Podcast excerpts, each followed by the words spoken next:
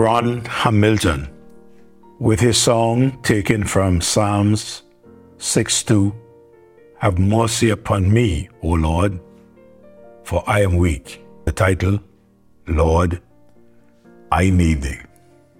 He said in the second stanza, Lord, help me to remember I'm weak, but you are strong. I cannot sing apart from you.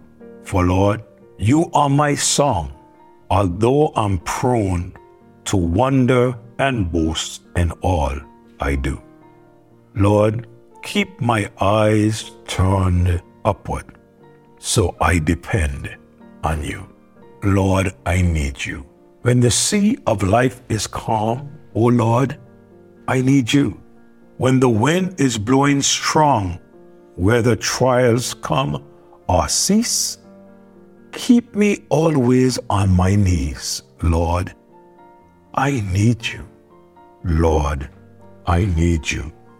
Ron Hamilton paid attention to the fact that he needed the Lord. And he told the Lord he needed him.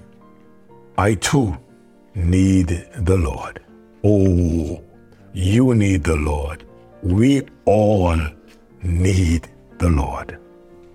And you know, it is so good when we can take the time out and tell Him and let Him know that we need Him. We do that by prayer. Now, some prayers get the attention of God, while some prayers just don't get the attention of God. So let's look at the prayer that gets God's attention. As much as we are told we must find that secret place in our last devotion, we read from Matthew 6, verse 5 to 8 when thou prayest, thou shalt not be as the hypocrites are, for they love to pray standing in the synagogues and in the corner of the streets that they may be seen of men. Verily I say unto you, they have their reward. But thou, when thou prayest, enter into thy closet, and when thou hast shut the door, pray to thy Father which is in secret, and thy Father which seeth in secret shall reward thee openly. But when we pray, use not vain repetition, as the heathens do, for they think that they shall be heard for their much praying. Be not ye therefore like unto them, for your Father knoweth what things you have need of before ye ask. Yes. Don't you know, even if I go to my closet, I could still make myself be heard even there? As much as we are told that we must find that secret place, I believe that he is more concerned about dealing with our attitude towards prayer more than the place of prayer. No private prayer will be heard with a bad attitude. But private prayer is when it is just you and the Lord, that you become unconcerned about what others think as they listen, because it is not for them to hear and judge your English or your motive. Private prayer is encouraged in the Bible. Look at some examples. Jesus prayed privately many times. The Bible said, And in the morning, rising up a great while before day, Mark chapter 1, verse 35, he went out and he departed in a solitary place, and there he prayed.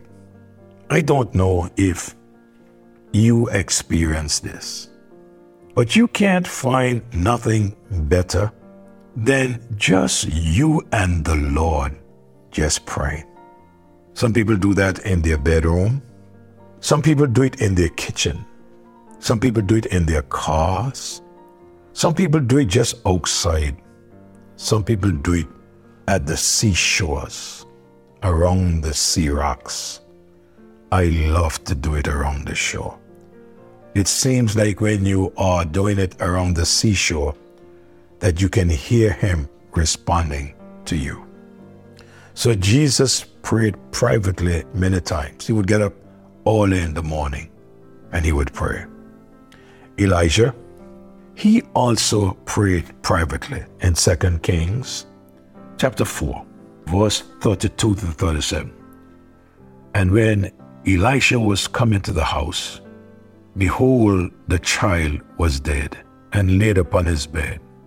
He went in therefore and shut the door upon them twain, prayed unto the Lord.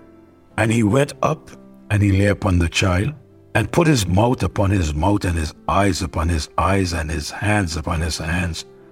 And he stretched himself upon the child, and the flesh of the child waxed warm. Then he returned and walked in the house to and fro, and went up and stretched himself upon him. And the child sneezed seven times, and the child opened his eyes. And he called Gehazi and said, Call the Shunammite. So he called her, and when she was come in unto him, he said, Take up the child. Then she went in and fell at his feet, and bowed herself to the ground, and took up her son, and went out. Yes, here is a man of God by the name of Elisha. He prayed, but he prayed by putting others out of the room, and he prayed secretly unto God. And God heard and answered his prayer. You know the man Daniel? Daniel, he also prayed privately, or Daniel prayed alone. In chapter 6 of Daniel, verse 10 and verse 11, now when Daniel knew that the writing was signed, he went into his house, and his windows being open in the chamber towards Jerusalem. He kneeled upon his knees three times a day and prayed, and gave thanks before his God, as he did aforetime. Then these men assembled and found Daniel praying and making supplication before his God. Prayer done in secret will be rewarded down here, but not only down here, it will also be rewarded up there. Prayer must be done in secret before it is done in public. Hypocrites love to pray in public. I have often heard the statement when you hear those making long prayers in public, their prayers, no doubt, are very short and private. The secret prayer God looks at is not what comes from the mouth, but what comes from the heart. Had you ever heard people say, Boy, he or she could pray? I listen to that phrase and I wonder how they come to that conclusion. Is it the sound of the voice? What caused people to think, boy, she can pray, a boy, he can pray? What do we use as a measuring stick for that prayer? My encouragement to you today is to take some time, even right where you are, after hearing this devotion, and talk to the Lord. Some people say, Well, I cannot pray. Yes, you can. If you can talk to someone, then you can pray. You can talk to the Lord.